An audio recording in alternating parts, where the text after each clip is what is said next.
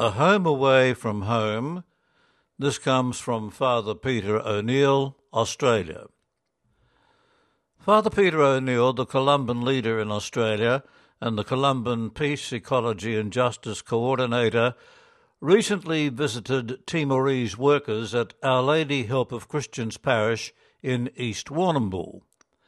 Father Peter spoke with some of the workers who have been warmly welcomed by the parish priest Father Lawrence O'Toole, and the local parishioners. Natalino, or Nato Dosfrius, is a 29 year old migrant worker from Maliana in Timor Leste. Maliana is 150 kilometres southwest of Dili, the national capital.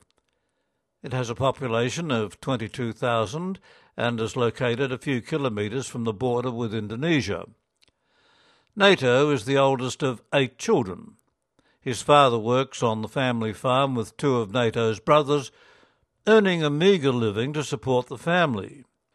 They grow corn and cassava and have a few banana, mango, and orange trees.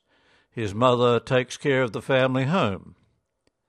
Nato studied diligently to graduate from university with a degree in education and after graduating in 2015, it was difficult to find full time employment.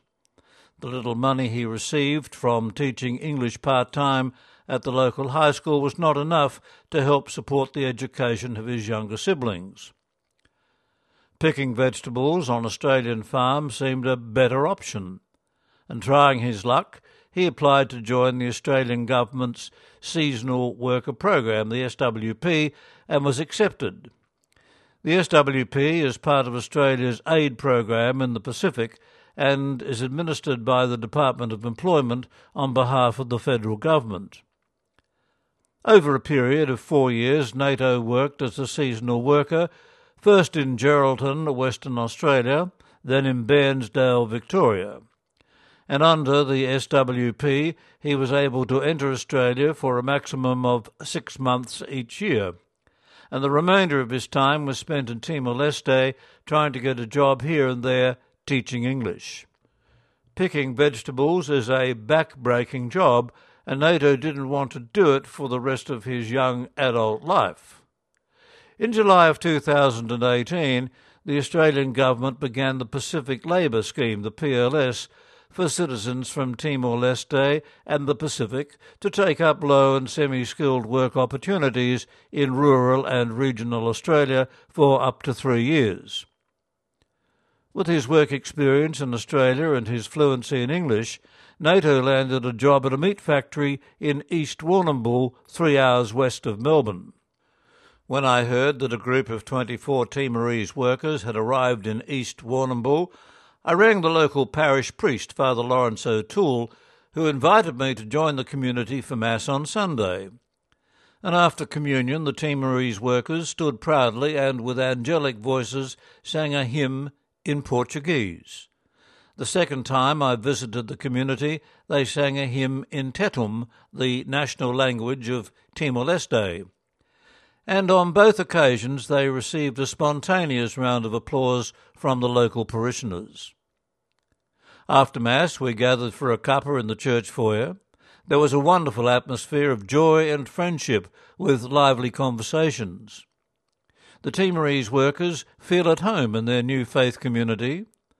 Father Lawrence is very willing to join in many photo opportunities with the Timorese workers who were just as excited to post them on their Facebook pages to show their family and friends at home.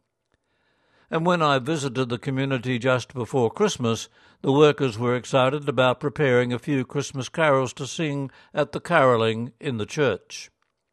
Nato shared with me that working in the meat factory is more difficult than picking vegetables.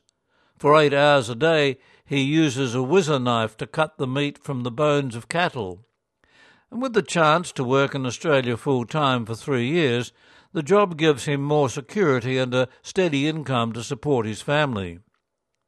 Nato has settled well into his new life in Warrnambool.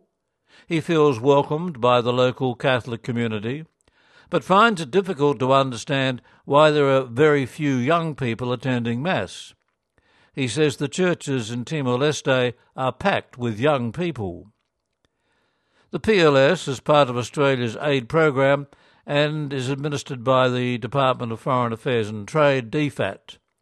And as a member of the Australian Catholic Religious Against Trafficking in Humans, ACRATH, I joined a team of ACRATH members to visit DFAT in Canberra to discuss our proposed pilot project to support PLS workers across Australia. Many ACRATH members belong to religious congregations who are working in Timor Leste and the Pacific, and that creates opportunities for us to contact workers before arriving in Australia and after they return home. On my visits to Warrnambool, I sat with the Timorese workers to answer any questions they had about the Pacific Labour Scheme and their work rights, and to give them information on Australian laws. More recently, I have kept them informed on the Australian Government's new regulations on how to extend their visas during the coronavirus pandemic. Pope Francis, in his apostolic exhortation Evangelii Gaudium, the joy of the gospel, says the parish is a community of communities, a sanctuary where the thirsty come to drink in the midst of their journey, and a centre of constant missionary outreach. Our Lady Help of Christians community in East Warrnambool is a living witness to a local church with a missionary outreach.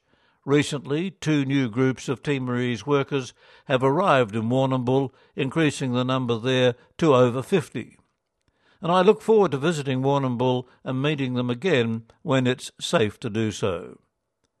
That article from Father Peter O'Neill is the Columban leader in Australia and Columban Peace, Ecology and Justice Coordinator.